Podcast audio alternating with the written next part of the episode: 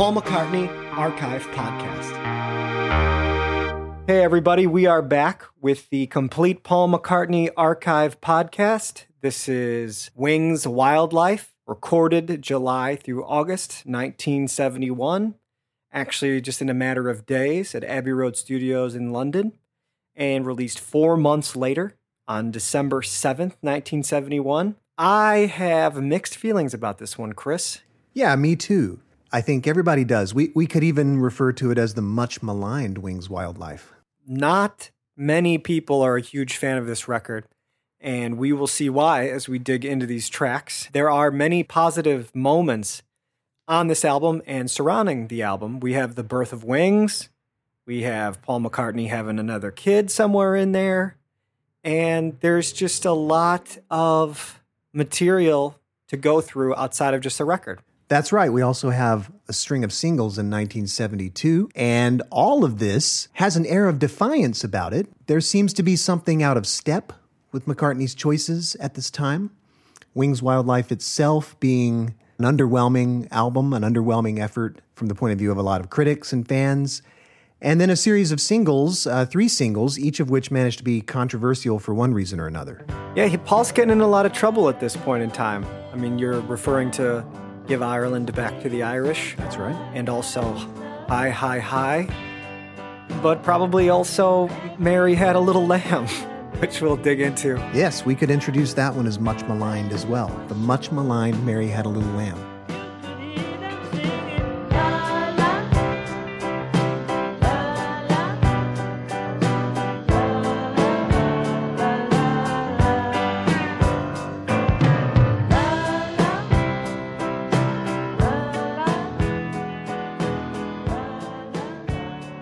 So here we are, we have a quickly recorded album and then three or so kind of bizarre singles. And that's what we're going to be discussing today on the podcast.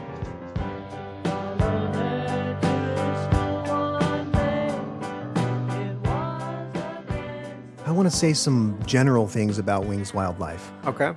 So, this is an album that I have mixed feelings about, uh, as you said, but I actually like this album.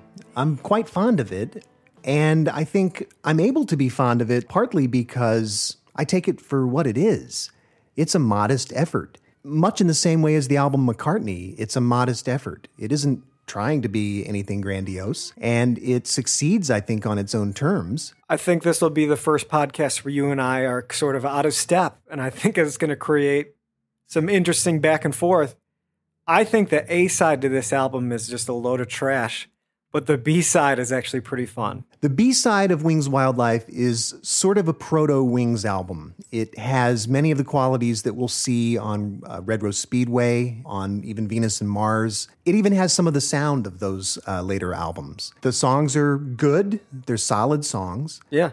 A lot of Wings Wildlife's bad reputation rests on, as you say, side one. Yeah, side A, it kind of set the tone after I mean, the poor publicity of Ram, which is unfortunate, as we had discussed. So Paul comes back after having recorded and put his blood, sweat, and tears in that album in fine studios, spending a lot of money, doing a lot of promotion, recording an album really, really quickly because Bob Dylan, aka Robert Zimmerman, did the same thing. I believe that was his album New Morning. Well, what wasn't the album Please Please Me recorded in one day? Yeah. In a 14 hour session? So the Bob Dylan connection's been blown up a little too much. I mean, he did say that. McCartney did say that in an interview. But he's also just trying to get back to what he was doing with, well, the Get Back sessions, which was itself trying to get back to, hey, let's make a record in like a day. Let's record live. You're right. I think that's what Wings Wildlife is too. Let's get a new band together. Let's make a record in a few days. We got some time booked Let's go in, let's get to know each other. They spent three days rehearsing, right, on the farm in Scotland. Yep. And then three days in the studio at, at Abbey Road recording Wings Wildlife, right? Boom, done. It's over.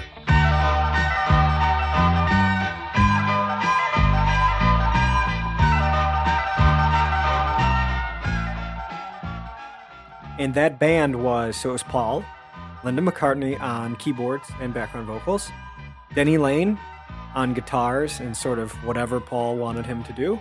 And then it was Denny Seiwell, our old friend from the drummer on Ram. The very fine drummer from Ram. Yes. Amazing. As we go through the track list and kind of discuss these songs, you realize how great of a drummer he really was. All these little anecdotes about how he was a guy who could play any style and just nail things very quickly.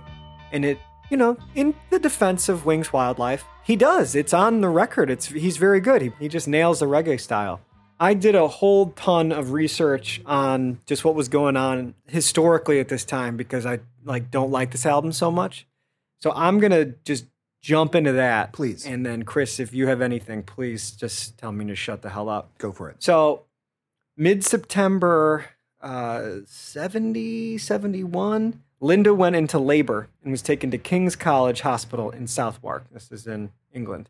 Paul is pacing the halls. He's nervous. He doesn't know what's going on. At the time, he had come up with a couple names for his band that he had already propositioned his wife to be in. His amateur uh, musician wife, Linda McCartney. The Dazzlers was one name, and the other Turpentine. Turpentine. It's a pretty good name. It's a pretty good. It's like, can you imagine? Turpentine. Listen to what the man said. Turpentine. Silly love songs. you know. I could imagine Turpentine Soily, though. Turpentine, soily, turpentine, high, high, high, turpentine, get on the right thing. Those would be great singles to have, wouldn't they? Yeah. However, that is not what history decreed, and we have the angel's wings that Paul saw in the waiting room. And that was the inspiration behind the band name Wings. There it is. There you have it. So Paul, as he is, he he wanted a foil, somebody to bounce ideas back off of and sing harmonies with. So at the time, Denny Laine was penniless, former lead singer of the Moody Blues, penniless and sleeping on an old mattress in the back room of his manager's office, uh, the guy named Tony Secunda. So that his, that office was in Mayfair. Paul rings him up. Hey man, I remember you from Go Now. I think they, the Beatles had like played together at some point in 63 or 64. Laine, who had been drifting about after that band, he went to Spain. Uh, he lived with gypsies. He learned how to play the flamenco guitar. He was just, you know, the definition of an artist in the 60s, late 60s, early 70s. Paul rings him up. Hey man, you want to be my band? I mean, what other option do you think he had? Probably none. And it cannot have been an unattractive option to be in a band with Paul McCartney.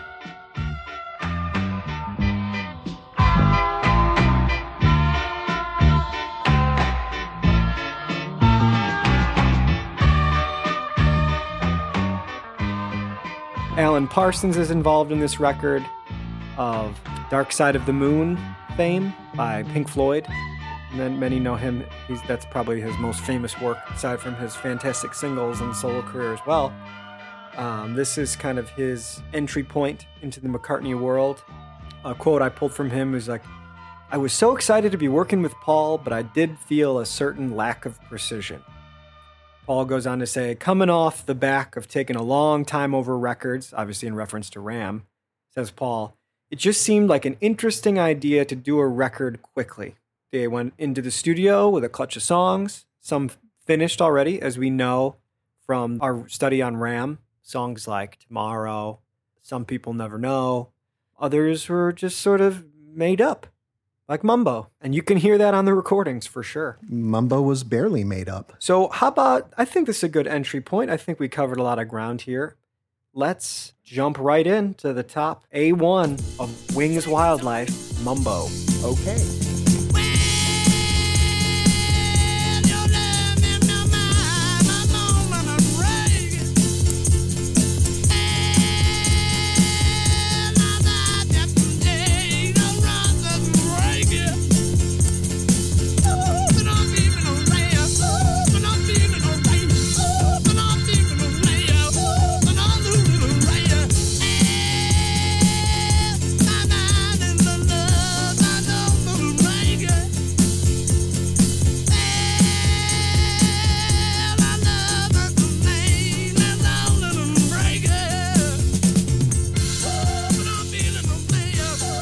You know, this song sounds angry to me. Maybe it's not. Maybe it's just silly. Maybe it's just hard rock. But I'm going to go and, you know, go with my interpretation of some of this stuff. despite McCartney's protests to the contrary. Yeah. It sounds defiant. It sounds very defiant. Here we have the first song on the first album by a new band, and we get ang- an angry sounding vocal with nonsense lyrics and blues changes. As, as underwhelming a beginning as you could possibly have. No lyrics, these aren't even nonsense lyrics. McCartney can write some very fine nonsense lyrics, as a matter of fact. These aren't even nonsense lyrics. This is more like scat.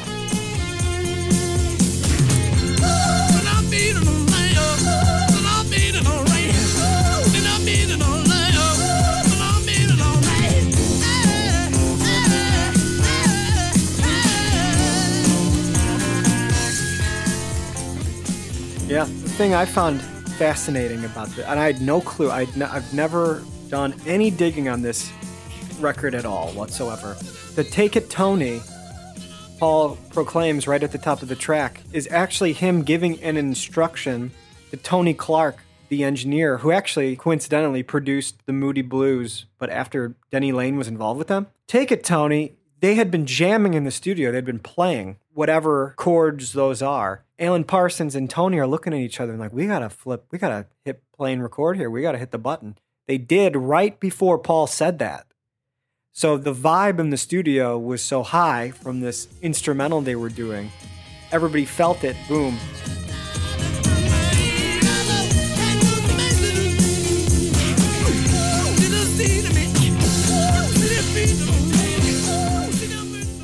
So, what do you think of my interpretation? Is it not angry? Is it really just fooling around? He's uh, he's mad. Is it is it not? In, is it not? It sounds like a big middle finger to all the all those Beatles expectations. Chris, honestly, I've never thought of it that way. And when you put it in that light, I not only agree with you, but it, it, it makes the track a little bit more endearing to me. right? You're, you're reframing it for me. And yeah, Paul had recorded Ram. George Martin did orchestrations, all of it. I mean, we listen to the other podcast, everybody. He did a lot of work on it. We did a lot of work on that podcast. They, they were exhausted. And Paul is like, you know what? I'm going to play the bass and I'm going to yell a bunch. I'm going to overdub some guitars. Take it or leave it. That's it. Middle fingers up, right? right. We're, and we're going to capture a, a groovy vibe in the studio, and it is what it is. And so it's just a kind of a, a kind of a very loose document of the birth of a band. yeah. And I like the idea that that the composer of Eleanor Rigby is singing this kind of angry. It really has a "fuck you" sound to it. Yeah. Yeah. the first thing he says, you know, and he's on a blue note. He comes in on a blue note, going, eh. Eh, you know, it's really pretty defiant. sound. Metal people don't find out. Yeah, whatever the hell he's doing. Yeah, I think of this song, this song, and the title track as kind of proto punk. Actually, I'm into that. I'm way into that. it's got that spontaneous DIY feeling to it. Doesn't matter if it makes sense. It it's really about the gesture as much as the precise content of the lyrics. Another thing I'll say in defense of both Mumbo and Bip Bop, the next track we'll be getting to, is you know we we're okay with McCartney's instrumental tracks. So why are we giving him such a hard time for not coming up with detailed lyrics on a couple of tracks on this album? Why would we give him a hard time? You can see I've constructed some elaborate rationales to to allow yeah, myself great to job. like it. Good work with those. Good stuff. But really, we're okay with Cufflink more or less, right? Yeah, I like Cufflink. From London Town, right? Why is having partial lyrics worse or quasi lyrics worse than having no lyrics? it sounds like it's a rhetorical question, but I'll answer it. He's trying to communicate, and you're oh, he's communicating. Here we go, and then you're getting nothing. It is a fuck you, because when you have a song like Junk, yeah. or you have a song like Mother Nature's Son off of the White Album, like oh, these are very nice pastoral images, details, and then he's just singing whip wop, woman wop, or whatever it is in Bip Bop. Women WAP, yeah.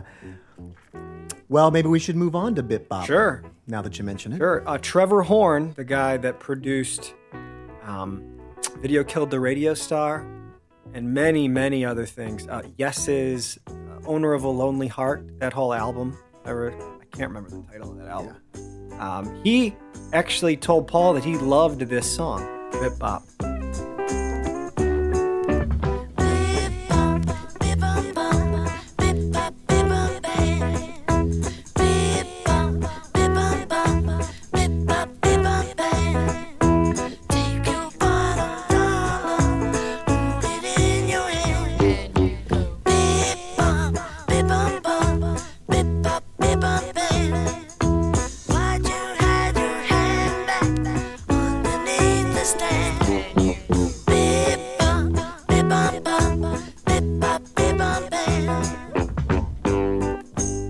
It's an endearing song. It's produced a little differently, but it's one of those songs. Hey Diddle, Calico Skies, Mama's Little Girl, Great Day, even Ram. Mm-hmm, right. It's one of these little sort of nursery rhyme songs written probably with the kids right there, probably for the kids. In this case, with the kids' input, right? He got Bip Bop from his his daughter, right? That's right. Reminds me of like Dance Tonight or Put It There or what else? There's another one. Oh, I had it on the tip of my. I'm Carrying off of London Town. These ones where Paul's just sitting around, like you just said, with his wife and his kids, playing something, and then there's a song. Right. It sounds like baby talk. Bip bop, bip bom bop, bip bop, bip bom bam.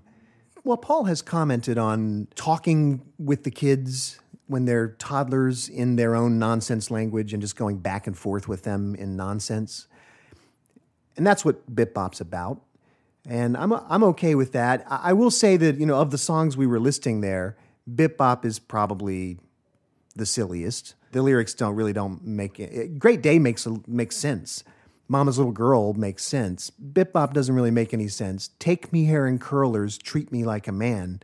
Yeah. He's you know making up stuff on the spot, and it's one of those songs that also seems to have been partially conceived with the singing style in mind. Yeah. because Eh. there is you know the you know the video right of him singing Bip Bop and Hey Diddle just sitting on the grass with Linda Yes. and the kids. yeah. yeah. That was like the Right, and he's yeah, that's I think that's from '70 actually, um, and he's already singing Bip Bop in that same style that he'll use on Wings Wildlife with the strain with Bip Bop, Bip Bom Bop with that kind of uh, cartoonish voice. Bip bop bop, bip bop, bip bop. Treat me like a good boy, treat me like a man. Bip bop, bip bop bop, bip bop, bip bop. He has songs like that, you know, where the singing style and the lyrics, the whole thing seems to have been born together. The song is bankrupt lyrically. However, the production and the music, as always tends to be the case with Paul, is very interesting. It's thoughtful. It's put together. Yeah, it's a fun track. I understand why Trevor Horn digs it because Trevor Horn's, you know, all of he's got all these slick productions and things are fading in and out and And Bip Bop is a slick production with that delay. Yeah. Yeah. Those interesting guitar sounds. that's right. Bip Bop is one of the tracks in McCartney's catalog that has been a prime target for McCartney haters. It's up there with the Whoa Whoa Whoas in My Love and a few other tracks like that that people, Ebony and Ivory, that, that McCartney haters love to point to. And sometimes the McCartney haters are right. In this case, I'm not so sure. McCartney himself, for the longest time, pointed to it as one of his least favorite of his tracks but I think it, it has its qualities. It has its charms.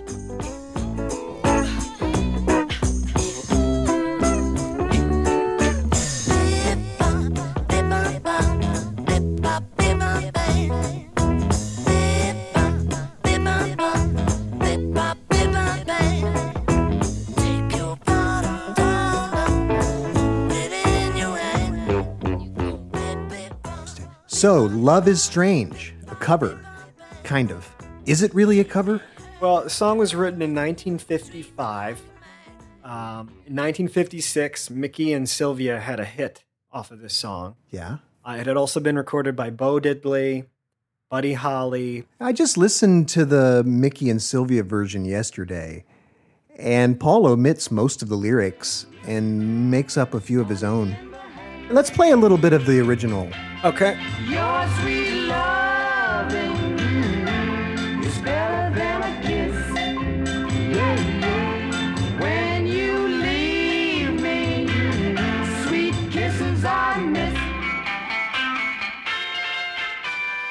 I specifically wanted to play a section that has some of the lyrics that aren't included in McCartney's version.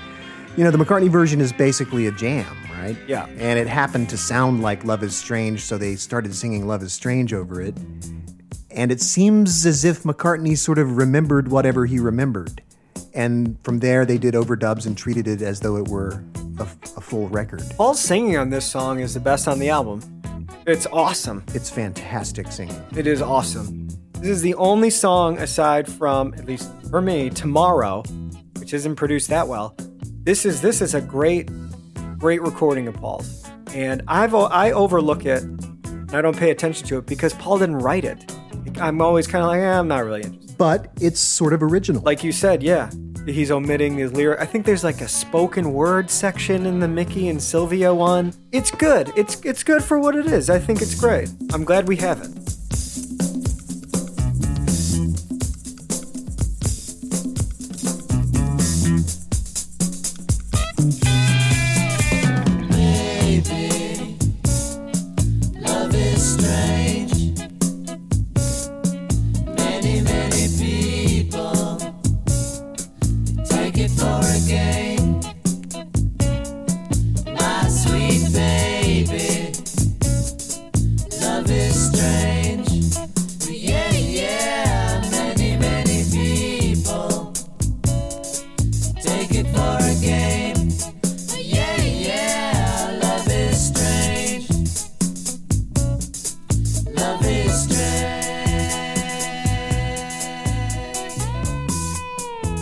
Agree with your point about the vocals being great, it has one of the most interesting moments of Paul's career as a vocalist, which is that strange moment where he says, What does he say? Like having money in the hand, and the word hand comes out with some growl on it. Yeah, like Gavin Mount. Yeah, it's like a half throated something. It's great. It's great.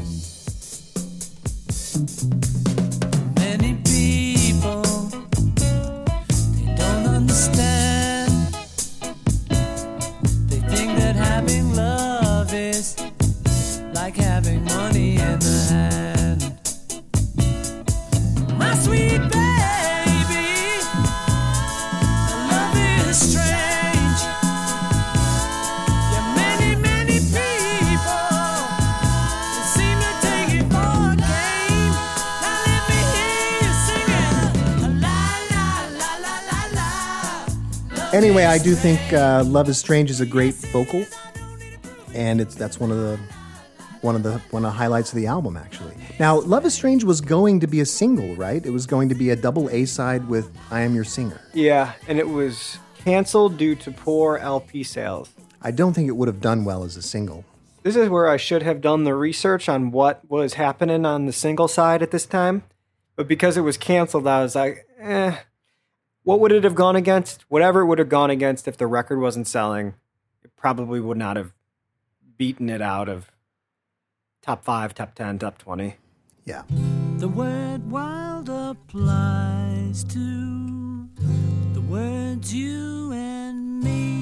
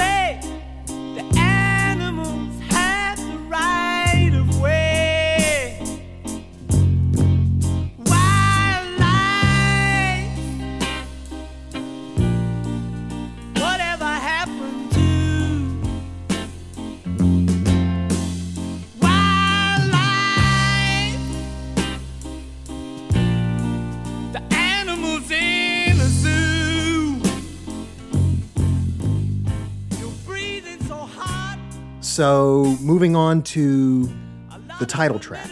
Inspired by a sign noticed during Paul's visit to Amboseli, Africa in November 1966. The sign, you know, the animals have the right of way. Now, this is one of the two songs on the album that I have a problem with. You'll be surprised to find out what the other one is because we haven't gotten to it yet. I find this song very boring. It's repetitive, the lyrics really are stupid, and to the point that it seems intentionally stupid. He actually says aminals at one point. The aminals in the zoo. Yeah. He says the aminals in the zoo. You gotta be kidding me. What's he trying to do there? I honestly don't know. More of the mumbo, more of the mumbo fuck you, do you think? Maybe. I don't know, man.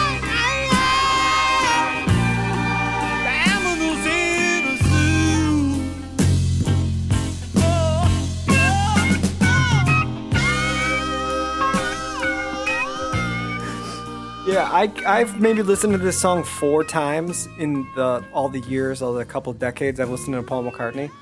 No Like- kidding. Whatever. It's just those same chords over and over. Well, that intro, and it's such a it's a disaster because the intro is interesting. He's playing the Yeah. chords. The world belongs to the world, you and me. Like, oh, we're about to get something interesting.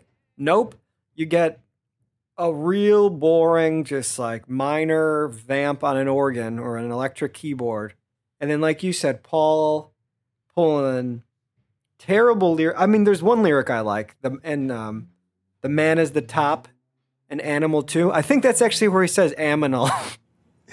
He says aminals a few times. the man is the top, an animal too. and it's six minutes and thirty eight seconds long. That's the problem.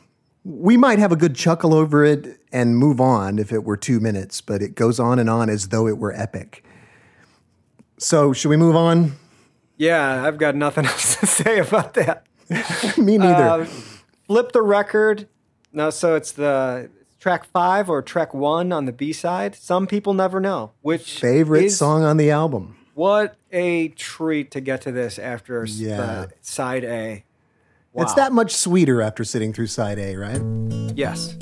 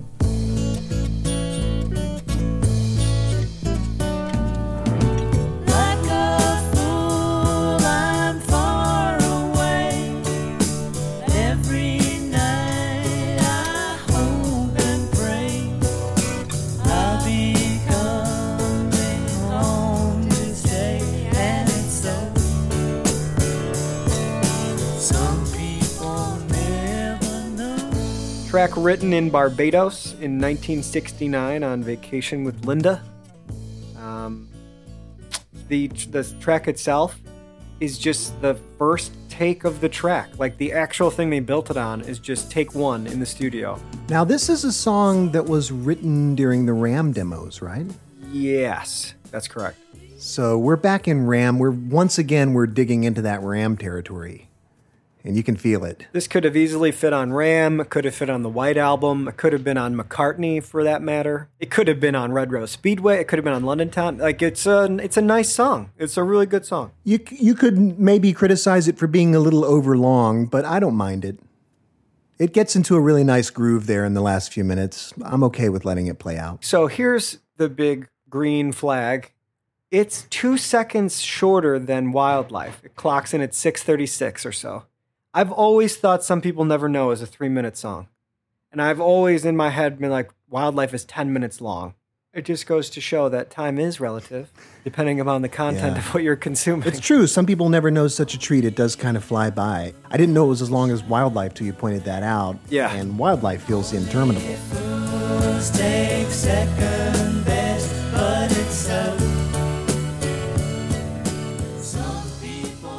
And there's like a lot of little studio trickery in there. There's like a whole section where Paul's, it sounds like his voice is just dipped down. That's right. But what you're hearing is like Paul on the basic track singing along. It's like the scratch vocal that was just sort of hanging on, on hanging in on the track. Yeah, let's play a little bit. I think the idea there was to just showcase the beautiful, lush background vocals for for a, a, a turn. Sure. But let's play a little bit of that, and if if the listeners really listen closely, they can hear McCartney singing the lead vocal. Mm-hmm.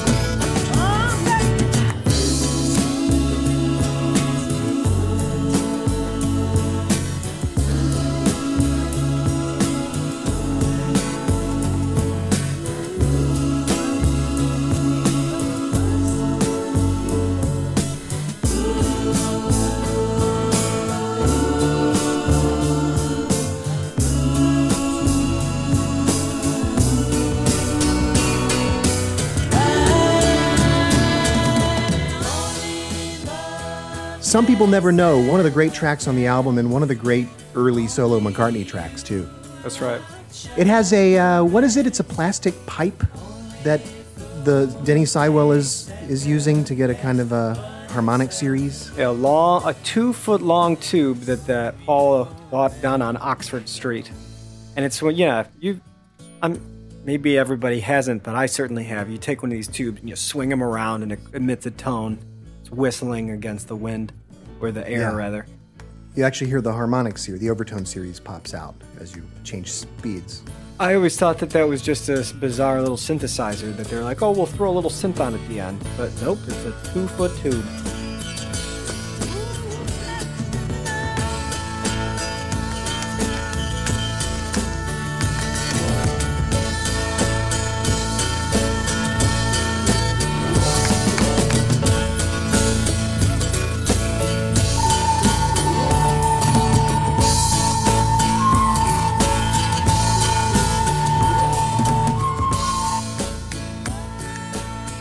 Also got some great percussion in the last couple minutes there when the groove kicks in.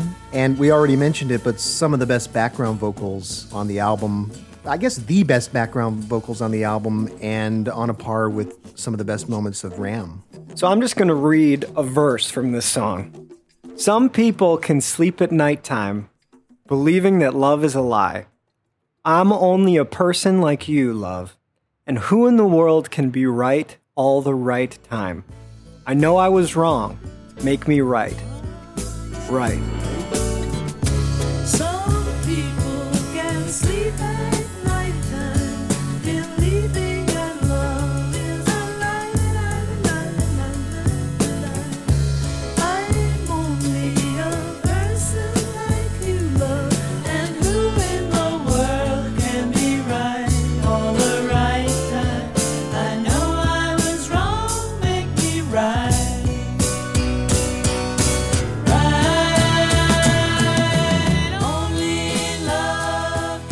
And I read the last right as like a right with a question mark. Like, right? Like, right? You know? Or, or a sort of an A, right? Right. Right. well, I, I, I have to admit, I always heard it as an underlining of the first right, but I actually like your, your question mark. So if it's really a question to John, maybe? Yeah. This could be an answer to everything John had been saying, right? Well, now we know for sure that it's not a, an answer to how do you sleep, because it's very tempting to read that some people can sleep at nighttime as an explicit response to John's song "How Do You Sleep," which is an outright attack on McCartney. But the dates don't work out, right? It can't be a response to "How Do You Sleep." No. Doesn't work But out. it could it could still be part of the side two of Wings Wildlife peace offering to John. It probably was a thought. Because they're, I mean, they were still fighting with each other publicly in print, various interviews, and John was like writing letters to publications attacking Paul for various reasons. I'd never thought of that though. I'd, I'd never even put this together. Some people can sleep at nighttime. How do you sleep?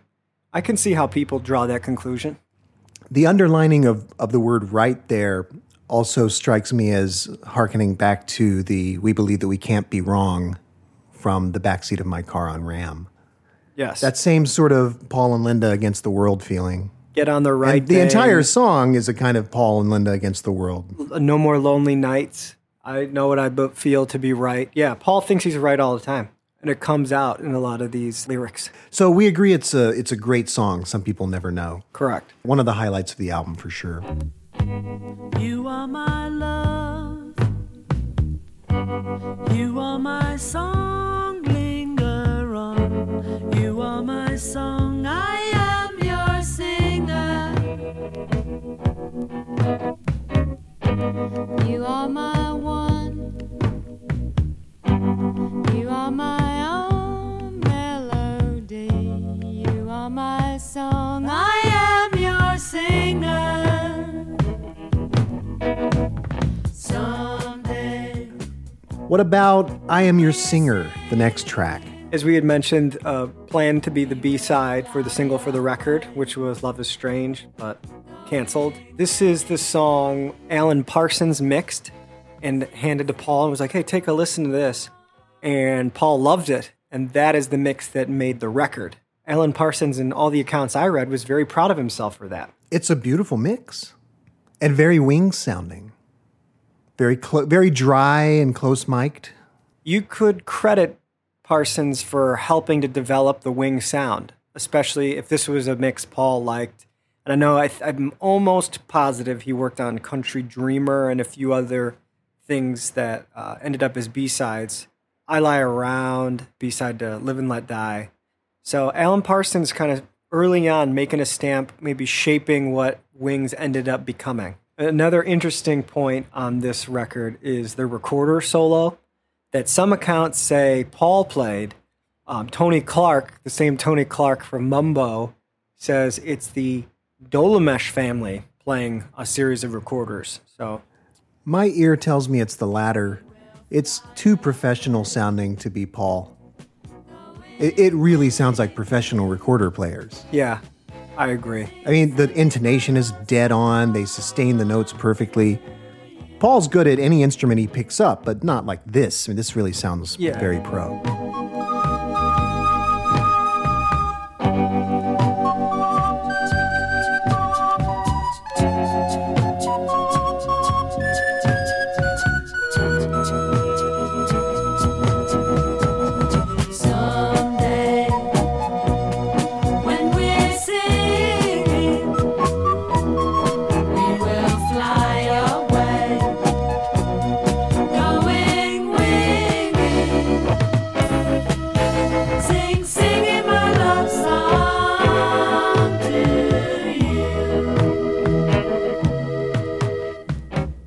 This is a duet with Linda, and Paul's very good at getting getting the best out of Linda. I, I think she drags this track down a little bit, though. Yeah, it's not. It's not great. You- Linda's parts are not great. They're good. Well, she she sounds like an amateur. You know, she's singing right next to Paul McCartney. She would probably sound like an amateur next to an amateur at this stage. She's really beginner. Yeah. But she's singing right next to one of the greatest voices in rock and roll, and it underlines her amateurishness. Her intonation's shaky, and she sounds very timid. However, one thing I'll say about the vocals on this track, we we commented on the album Ram, especially with Dear Boy, what a great job Paul does of blending his voice with Linda's and imbuing the vocals with Linda's vocal qualities while himself really providing all the substance, you know? Just mix, mixing his voice with Linda's. And he does that on this track as well during the unison parts. He really, it sounds a lot like it's really Linda's vocal tone that we're hearing, but Paul's providing scaffolding with intonation and, and sort of uh, reinforcement. He does that a lot in the Beatles. A really good example of that is Every Little Thing. It's a John song, of course, but John and Paul sing it in unison. The sound of the track is entirely John's voice, it's John's timbre that we're hearing. Paul's singing along with him in unison and backing up, basically reinforcing every note so that John's intonation can be a little shaky and expressive, so that John John's voice can get a little hoarse, he can get a little gravelly in places, but Paul's always there providing solid scaffolding in terms of intonation and tonal reinforcement. Let's, in fact, let's hear a quick example. Yeah. When I'm with her, I'm happy just to know that she loves me. Yes, I know that she loves me now. There is one thing I'm sure of. I will love her forever.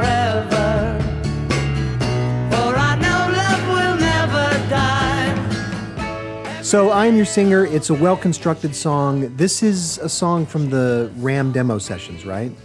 Yes. Yeah, so this is another summer 1970 song. So, even after the two episodes on Ram were not done with these summer 1970 songs. Isn't that amazing? Yeah. That whole that whole this whole second side of the album is from those demos. that's right. I've always regretted that we don't have a version of I Am Your Singer with just Paul though. I, I'm always just bogged down by the Linda parts. And Yeah. e- even the recorder part, I was like, whoa, hey now, where did that come from? Yeah, it's I wish the record were as good as the song, but it is a problematic record. If it was just uh, Paul on a guitar singing in that same goodbye style voice, just the song, I actually, other than the recorder, like the arrangement, like the instrumentation. It's a nice little soft rock sort of track. yeah, the B section um, it- where it kicks in, you're right. Sing, singing my love song to you, or whatever it is. I don't love the lyrics. It's better than everything on the A side, I'll say that. Okay, I agree. So that brings us to Bip Bop Link, I guess. Little instrumental track. Yeah, it just sounds like him fooling around with the concept of hop. That's right. It's a uh, it's like those White Album links.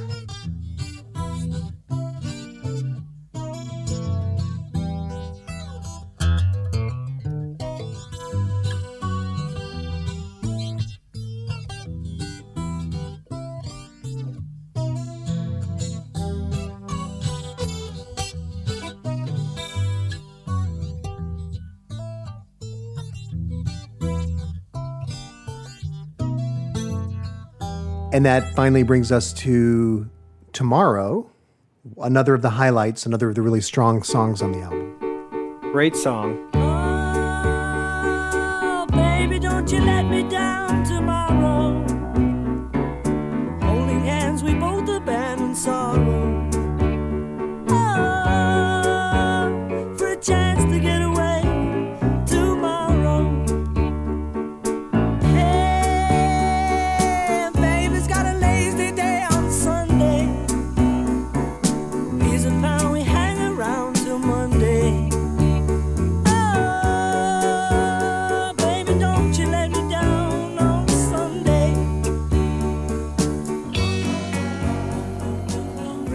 Back. Liked this song so much that in 1974 or 1975, which would be what? Venus and Mars? Must have been mm-hmm. Venus and Mars. Attempted an instrumental version of the song where the, the Moog synthesizer is playing the main melody line. I have the recording, and I'm going to request that we play it now, despite it being probably a bootleg.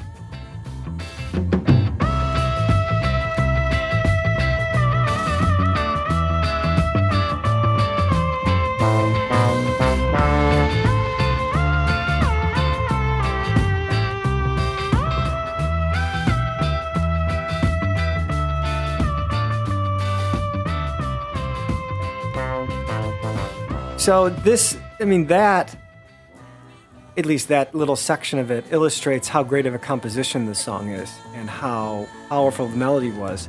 Oh, you let me down tomorrow.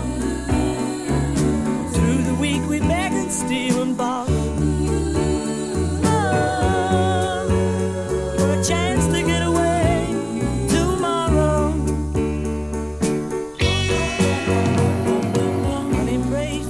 So tomorrow, it's a great track. It's a fun lyric. Doesn't say much. Just sort of like a summer fun song. A fun little time signature change at the end. That's right. Yeah. Goes to a three. And a, what a false ending! I think there's like a little fake false ending on it. That's it's right. just- There's a there's a false ending. Now you mentioned the vocal earlier. yeah, it's a great. It's a pretty good vocal performance. It's a strange vocal. I, I think it's a. I mean, I think the singing is good in the technical sense, but I, I think it's a little wrong for the song somehow. I'm not sure why. It, I'm not sure why it needs to be that high. He sounds uncomfortable that high. Yeah. On this particular song. Paul's father-in-law Lee's was it Lee Eastman, Linda's father, had said to Paul that this is one of his favorite compositions of Paul's that he'd ever heard, and he he strongly urged him to re-record it and to play it slower and perhaps in a different key. He never got around to it. I think you're right. The combination of the bizarre vocal strain slash performance and the fact that it's like tucked away on the back end of what could arguably be considered the worst Wings album. You know, this is one of those little gems that just needed to have been dusted off and re-recorded or reproduced, but so it goes. Not so. It is what it is. Three days. Three days. So that brings us to Dear Friend. And this, I'm going to surprise you here. Okay. Along with Wings Wildlife is the other obnoxious song on the album to me. Wow. I, I, I will take Mumbo over Dear Friend. Why is that? I think it's precious, it's repetitive, it tries to build a non song up into a big orchestral arrangement. It lasts way too long. The vocal is cloying or something. Dear friend, what's the time? It's I know it's supposed to be a peace offering to John, an explicit one, but it seems annoying to me.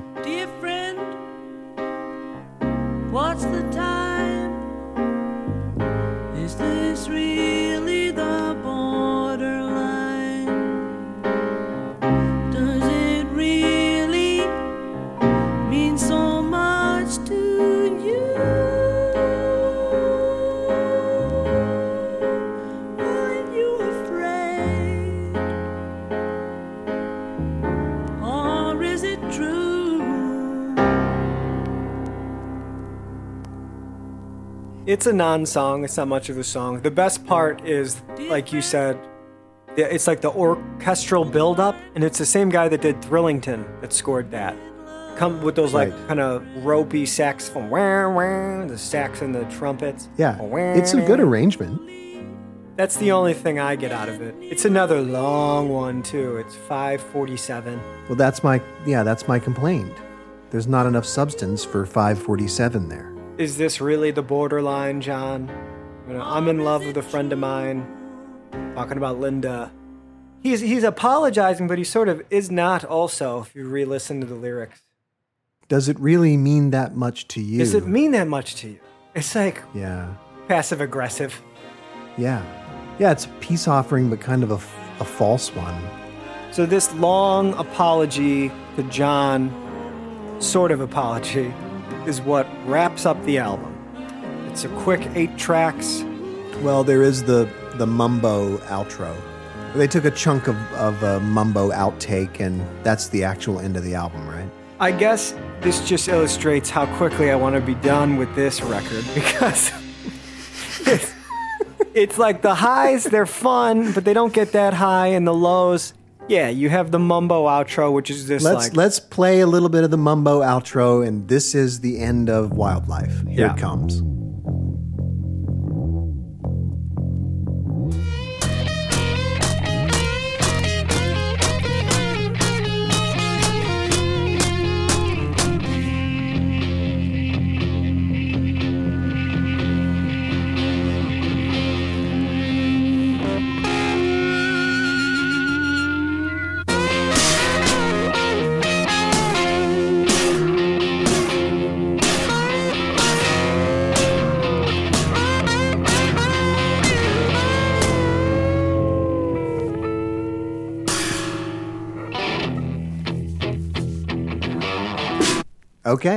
So that concludes Wings Wildlife. So around this time, uh, when they were preparing to release the album, Paul wanted to organize a party at the Empire Ballroom. It happened on December 8th, 71. This was Paul trying to re engage with the music industry. Paul and Linda threw this large party at this ballroom in, uh, in the middle of England, in the middle of London, rather. And the bash was such a big deal for the McCartneys that Paul hand wrote every one of the 800 invitations. Paul showed up to this party. His suit that he was meant to wear was unfinished. It still had the stitching in it, but he wore it anyway. And everybody was coming up to him like, "Hey man, your suit's not finished." And he's like, "Yeah, cool, isn't it?" so it's this unfinished suit, sort of an unfinished album. It's just the vibe of the time. But the positive that we got out of it is it's the thing that kickstarted Wings. Denny Laine, who appears for the first time in this album, is with Paul actually throughout the entire rest of the 70s and even into the early 80s. He shows up on Tug of War, I believe a few tracks on Pipes of Peace. Wings goes on to be one of the most successful touring acts of the 70s, uh, certainly the most commercially successful product from the Beatles brand. John and George and Ringo never matched that type of touring ability or potential. In terms of sales, by Beatles standards at least, this album bombed. And uh, as we mentioned previously, EMI canceled the release of the proposed double A side single. I had said B side earlier, but it was meant to be a double A side of Love is Strange and I Am Your Singer. Paul has stated that he likes the record, but has conceded that it perhaps was not as good as some of the others. the press, you know, obviously were brutal on him. This is a couple of quotes. Uh, One source had said the best song was not even written by Paul McCartney, in reference to Love is Strange. Uh, Rolling Stone, January 20th, 1972, states Wildlife is largely high on sentiment, but rather flaccid musically and impotent lyrically, trivial and unaffecting. However, John Lennon states, I quite enjoyed it. I think Paul is going in the right direction. That comment was made February of 1972. Imagine was out. Who knows if Lennon is being sarcastic or not. I could imagine John liking the stripped down quality of it. Despite all of this, the album went to number eight in the US charts and cracked the top 20 at number 11 in the UK charts and ultimately was certified gold. So that's the goodwill of having been in the Beatles and having had moderate success with the McCartney album, McCartney 1. That wraps up sort of everything I have to say about wildlife. We do have a few singles lying around if you want to dig into those. We have a few singles, and it might be, since you mentioned John, it might be a good moment to catch up with John. Yeah, go for it.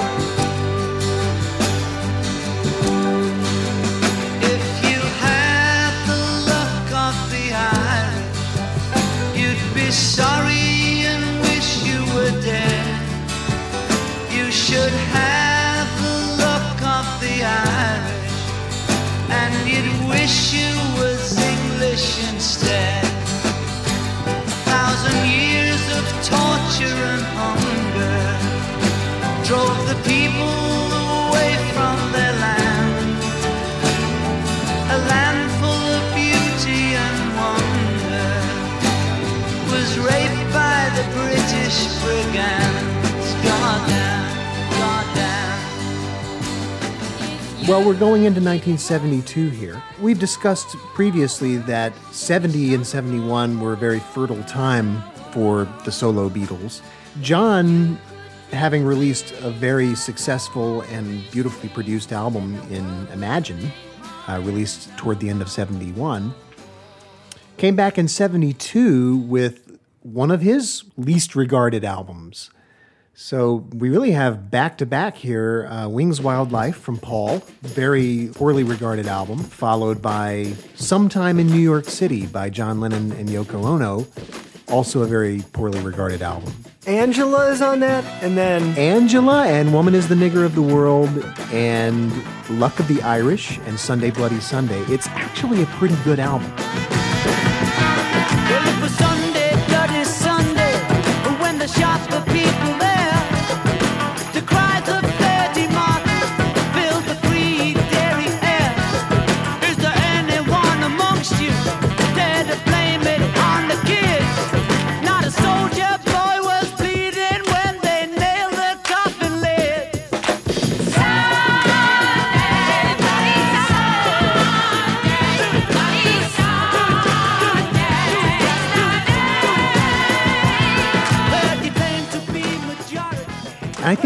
Sort of like Wings Wildlife in that it's harshly judged because half of it is bad and half of it is flawed. In the case of Wings Wildlife, you have the, the problematic side A, then the flawed but interesting side 2. In the case of Sometime in New York City, you have a pretty pretty thoroughly at least produced studio album accompanied by a second disc of live material. And the live material will test the patience of the most devoted John Lennon fan. I love John. I can sit through almost anything by John. I can sit through two virgins, for Christ's sake. Wow. But disc two of Sometime in New York City really does test my patience a bit.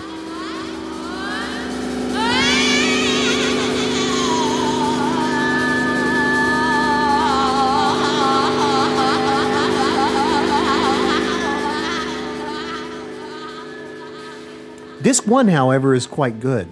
It's a fine John Lennon album. One thing I'll say about Sometime in New York City is that I don't have much of a Yoko allergy, generally speaking. I can sit straight through Double Fantasy or Milk and Honey and not have huge complaints. I don't dislike Yoko, and I'm okay with her tracks generally. So, Sometime in New York City is okay with me. It's a collaboration between the two of them. She wrote about half the songs and collaborated with John on some of the songs. And because I don't have a Yoko allergy, that album is re- reasonably strong from my point of view. But I think most people have a Yoko allergy. Yeah, uh, certainly. Yeah, and so that album just automatically loses about two stars, you know, because it's half Yoko. Anyway, I think it's an underrated album, and it. Rem- I think these albums have that in common: Wings, Wildlife, and Sometime in New York City. That they're a, a little underrated, or maybe they're they're not judged on their own terms. Like I was saying earlier with Wings, Wildlife, if you take it on its own terms, it works fairly well as a modest effort. And Sometime in New York City, as a kind of a bold political statement, works pretty well on its own terms. If you're looking for Imagine the sequel, you're not going to get it. As a as an ambitious album, in some respects, it works pretty well. Sometime in New York City. And just a brief aside, I don't want to dwell on this because, I mean, we have hip hop music now and other forms of music where the N word is used liberally, like liberally, liberally. John Lennon in 72 bringing that word out for what was a single off of the album. And John is being controversial, maybe even for the sake of being controversial. But what he's saying in that song is is very it's not clever. Clever is too flimsy of a word. Of the world. Yes, she is. Think about it. Woman is the leader of the world. Think about it. Do something about it. Like he's showing everybody maybe we don't treat women as well as we should. Maybe we have pushed them down a bit in society.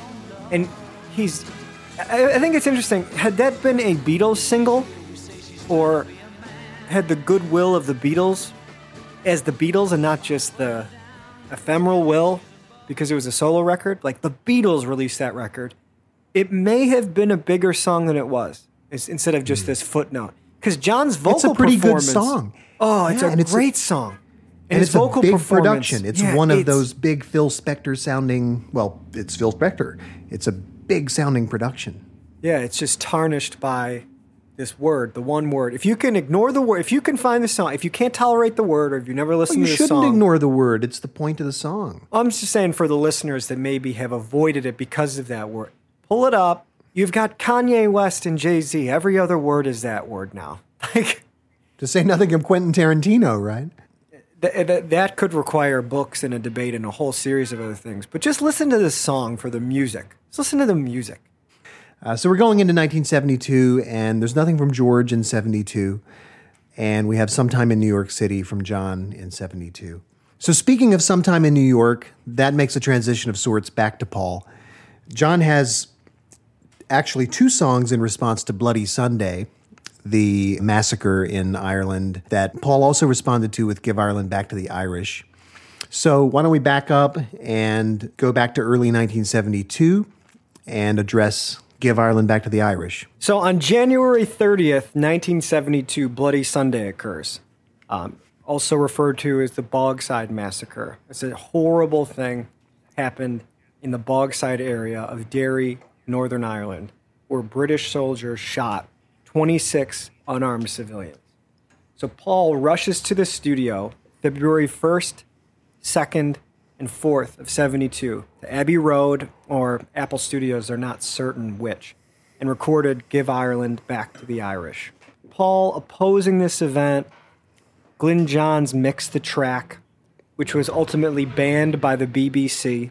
It made it all the way to number 16 in the UK before being banned and 21 in the US. Denny Laine didn't love this track, despite Paul loving it and actually wanting it to reappear on Wingspan, but the Right. label said at the time, sorry man, we can't put this on because there was some sort of terrorist attack in London that year or the previous year. That's right. Yeah. The single was released February 25th, 1972 in the UK and the 28th in the US.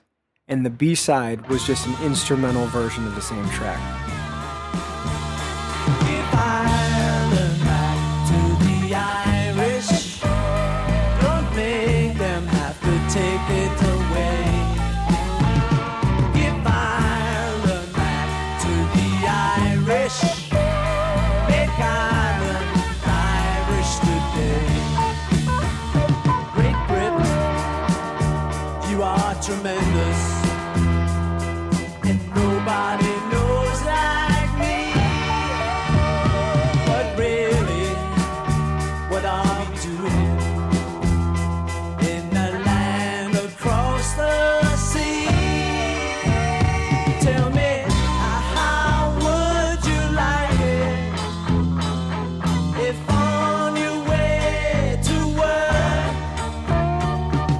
Stopped by Irish soldiers?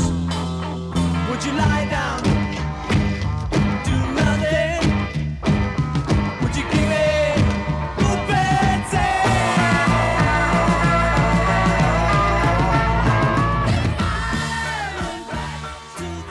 Wildlife was one of the first albums I got in high school. all album. It was like all the best, and then Band on the Run and Ram, and then it was a Wildlife and Red Rose Speedway at the same time. And Wow. Um, very similar for me, actually. yeah, and I, and, and especially the part about wildlife and Re- Red Rose Speedway at the same time. Yeah. it makes sense though, right? They're kind of Yeah. That's great if you're lucky enough to get them at the same time. Yeah. yeah, it's like getting a double album or almost a triple album.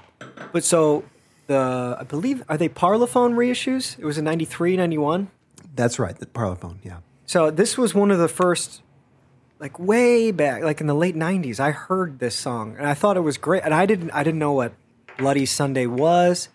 I think it's a, it's a great song, and it's another instance like, "Oh woman, oh why, I'll give you a ring."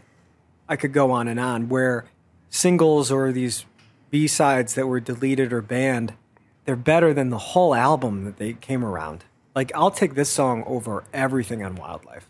Really? You would All- take this song over Some People Never Know? Yes, it's rocking. It's up tempo. Paul actually has an opinion about something that's relevant to the world for the like maybe the first time. And there are these stories of them recording it at Abbey Road Studios, and you could hear it for blocks, like just how loud the band was playing. Wow. It's Paul with intensity on a mission, upset about something. And I don't think we got enough of that from his solo career. It's a great vocal eh, for sure. It's a great. You're right. It's a rocking track, and it's a great vocal. I want to ask you something now. Now the high note, the high note starting in the second verse is a high D. We know he can sing even higher notes than that, and he actually is a little hit or miss with that high D in this song. Yeah. But is is this? Do you think Ryan the first appearance of the trademark McCartney two octave vocal where he sings the he sings it an octave down in the first verse and then for the second verse on bumps it up an octave? Because It is, isn't it? We both love that, right? I And love that trick. That's such a great trick. Yeah. I think this is it. Yeah. I think it is.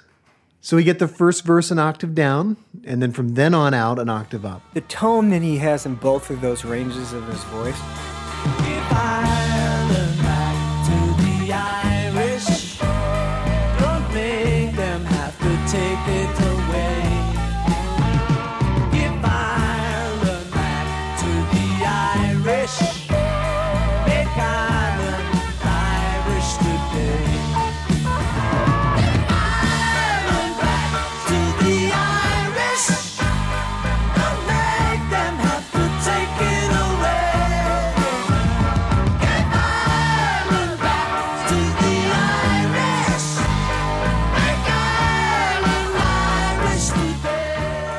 So, March 1972, Paul goes back to Olympic Studios in London to record Mary Had a Little Lamb, which was released as a single May the 12th, 1972 in the United Kingdom and May 29th in the United States. And Little Woman Love, our little B side from the Ram sessions, uh, makes its appearance on the flip side of the single. I, you know, I'm, I hate to admit this, the music of Mary Had a Little Lamb is incredible. It's excellent. I, I It's think it's very, very good.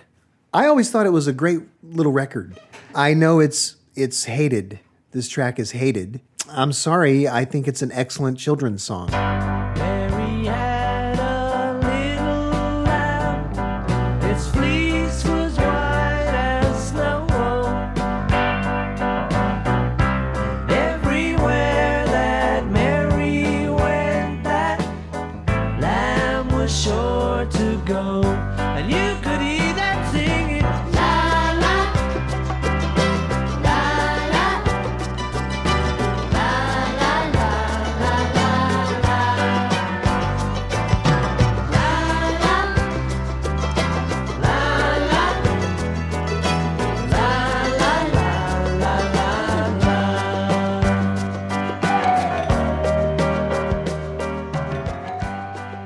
It's a great children's song. If you think of it contextually this way, not that I'm apologizing for Paul, um, but so December 8th, 1877. I I said that right, 1877.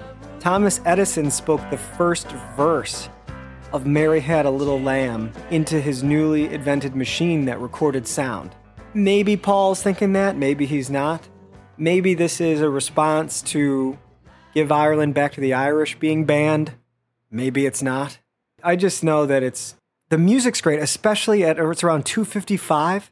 The track slows down a little bit. Mary loves the lamb you you know, the teacher did reply.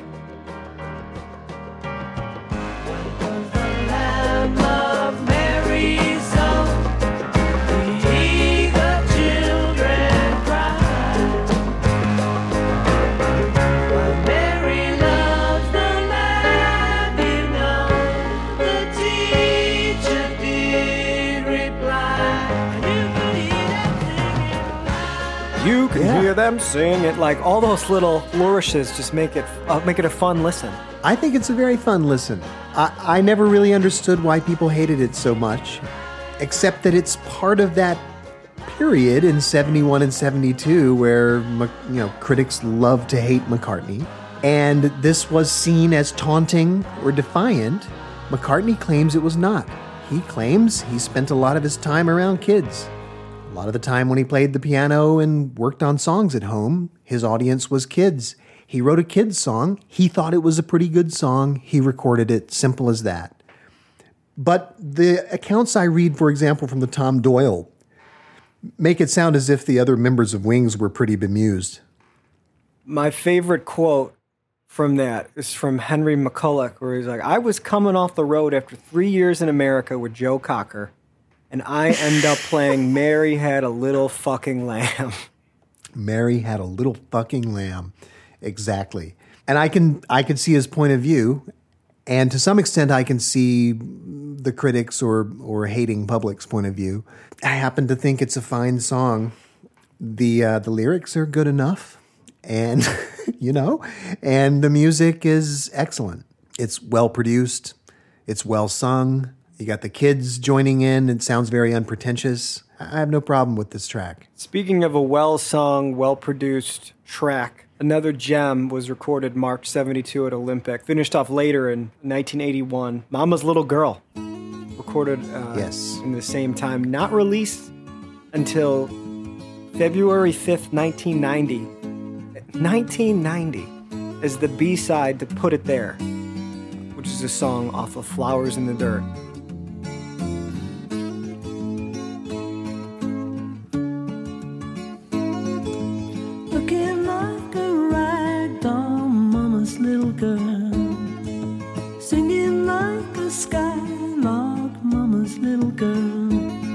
Better give me some time for this heart of mine, cause I just can't take it all in.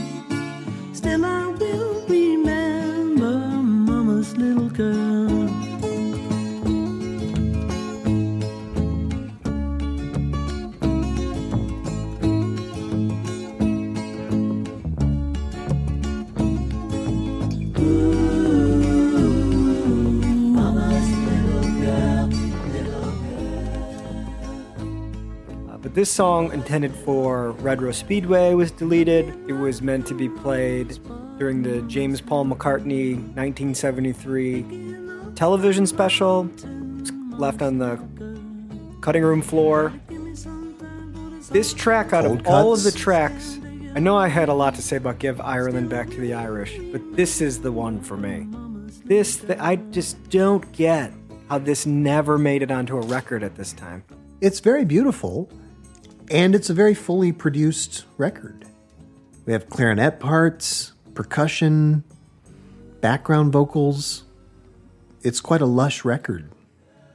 It may not have become lush until the cold cuts overdubs in 81. I don't know what we had in 72. I don't know what version. I've I've heard some versions. Again, we'll just say somehow I heard some versions. and the versions I have heard from 72 um, seem pretty similar to the 81 version, which I also heard somehow. Somehow I heard versions from 72 and 81, and I think they're pretty similar. The 81 sounds better mixed.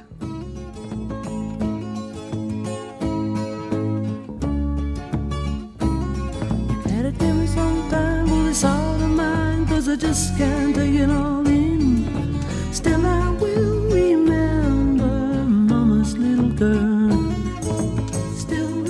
This is one of those perfect McCartney vocals from this period in 70 through 72. He's in that in between place in his voice that we've referred to multiple times now on the podcast. And it's another of those children's songs, somewhat like Bip Bop or Hey Diddle. We've listed them already on this very show. And it has all the charm of those other songs. It's unpretentious, great little track. So moving on from there, November 1972, Paul goes back to the studio to record Hi Hi Hi and C Moon. Hi Hi Hi is the A side, C Moon's the B side. Released December 1st, 1972 in the United Kingdom and December 4th, 1972 in the United States. Well,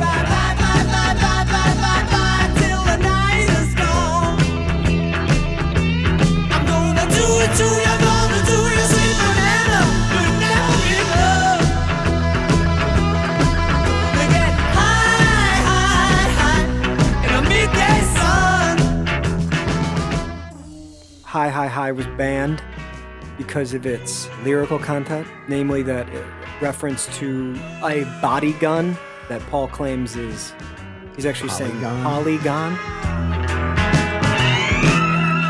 Well, well,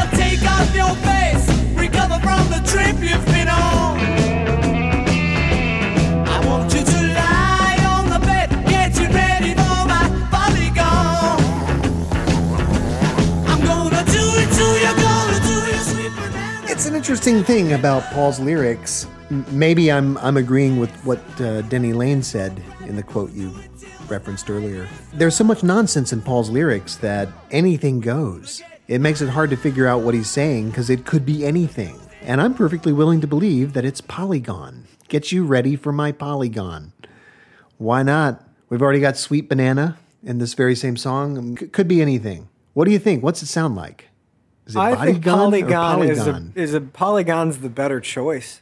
If we're if we're really cutting these lyrics up, body gun just seems lazy.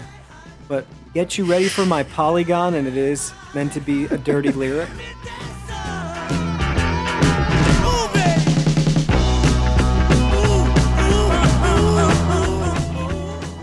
It sounds to me, and I was when I was reading, it's just Paul made this one up in the studio. They made this record up in the studio. It's an old, basically just an old rock and roll change.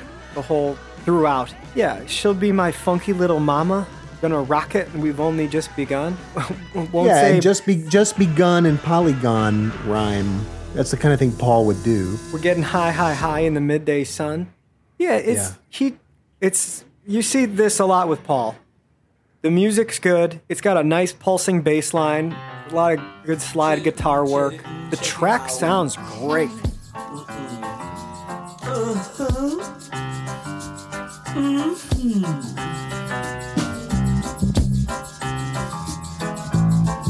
Was that the intro I should have been in? Oh. Sea moon, sea moon, she?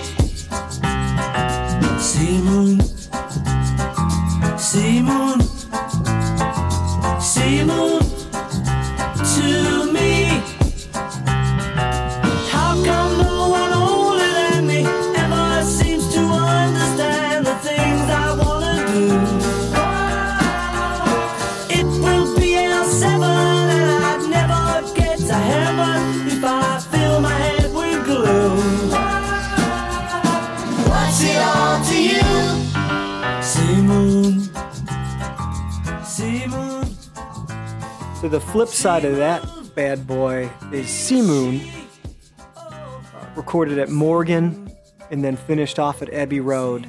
That one is it's it's a bizarre song because it became a hit because Hi Hi Hi was banned or just not played by radio DJs. So they just flipped the record over. You have this bizarre little reggae, primarily composed on a piano song, where Paul misses the intro, there are these finger cymbals or, or, or a shaker or a tambourine going on and stereo panning the whole time, xylophones popping about, and really a nonsensical lyric. Well, Chris, do you want to tell like what does C Moon mean? C Moon makes a circle. A sea and a half moon is what he's talking about, right? And L7 makes a square. An L next to a 7, put them together, they make a square. So if you're L7, you're square. If you're C Moon, you're cool. I think that's what it means. It will be L7 and we'll never get to heaven. Yeah, just a fun little jam of a tune. Fun little chords to play on the piano if you look them up or you can do it by ear. Like, musically complicated, not not dumb simple, but yeah, not much to the lyric. It is a very pleasant sounding track though, and I know he plays it during sound checks still to this day. It actually turns out to be a, a rather pretty song. The the little change part, in, in fact, that very part, it will be L seven and we'll never get to heaven. That that's that's very lovely, and it kind of combines the reggae quality with kind of just classic, almost Mary Had a Little Lamb type McCartney ear candy. Bobby lived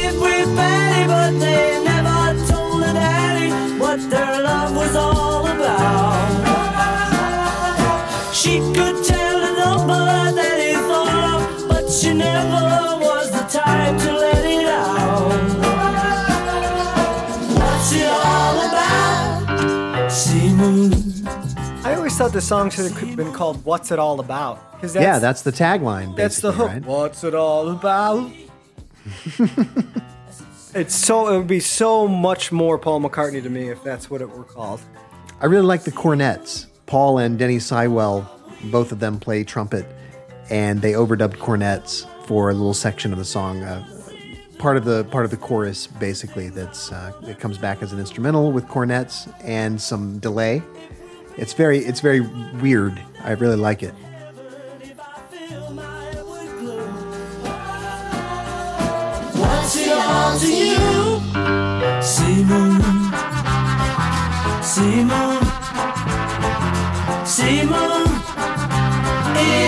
All to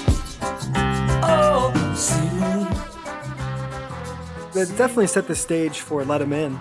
Yeah, And you see, and we've mentioned that a lot. There are a lot of tracks where it's like, oh, well, this is in the Oh Darling vein. This is in the Calico Skies vein. So we talked about Little Woman Love on our Ram podcast Yeah. because that's when it was basically recorded. It was pulled out and tweaked a little bit and became the B side for Mary Had a Little Lamb. It makes a good compliment, actually, to Mary Had a Little Lamb. The version that we hear on the Ram archive is different from the actual Mary Had a Little Lamb B side. Uh, if you want to hear the Mary Had a Little Lamb B side, that's actually uh, an extra track on the Parlophone 1993 Wings Wildlife. So you can get the original version there.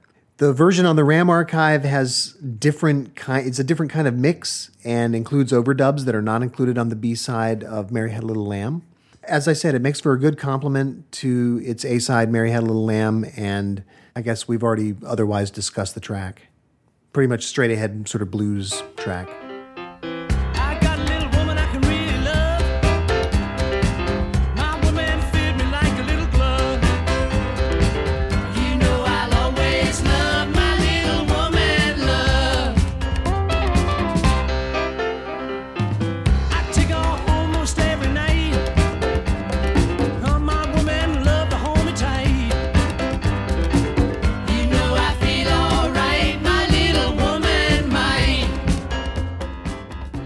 Fun piano riff that was That's right. We already ripped off already pound, pounded the the riff. Yeah, Milt Hinton or Hilton.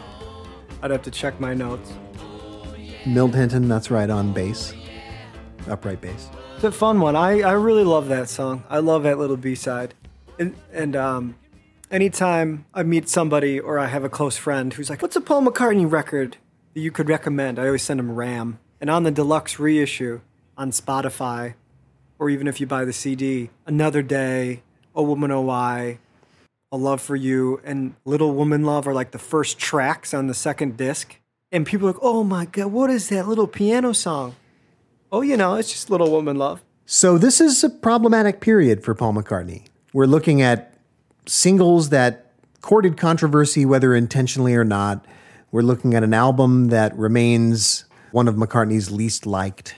Pretty problematic. 1972. You've got an album, an eight-track album with a, with a bunch of instrumentals, a little instrumental clips, a cover, two songs over six minutes, three songs at least hovering around the six-minute mark, and then a children's song, a protest song, a song about sex, maybe, and then two of those singles which were banned at the BBC.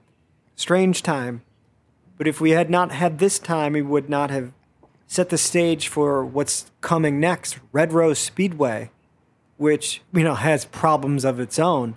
But without all of this, everything is leading up to Band on the Run, what critics claim is Paul's best album from the 70s. It goes along with what Paul's saying, where he had to completely reinvent himself after the Beatles. He didn't want to just write Beatley things, he wanted to start from scratch. He put his wife in his band. He was purposely trying to create a new sound. Because he had already established himself as a Beatle, the public saw all of the growing pains that he was going through to get to this commercially viable, artistic, yet pop version of his craft that we, he hadn't done up until that point. So, love it or hate it, that's Wings Wildlife. I first heard this album pretty early on in my exploration of Paul McCartney as a kid. Part of the reason that I'm okay with Wings Wildlife, I guess, is precisely that. I did get it simultaneously with Red Rose Speedway, and I always understood Wings Wildlife as a prelude or a prologue of sorts. I always understood it as this is the beginning of a band, and you're going to hear it grow from here. And I think if you take it in that spirit, you can enjoy listening to it. I think these singles are all fascinating. I think this is actually a pretty fertile period for McCartney. In fact, I know it's a fertile period for McCartney. When we discuss Red Rose Speedway, we'll find out just how much McCartney really was doing in 1972. The sessions that ultimately led to Red Rose Speedway seem to be about as productive, about as bountiful as the Ram sessions. Maybe the quality's not quite as high as for Ram, but it's a lot of material. It really was a, a solid two record set worth of material that we got out of 1972. Yeah, Red Rose Speedway, I love that album. So that's what we have coming up next Red Rose Speedway. And we'll end this episode with a little more from Wings Wildlife.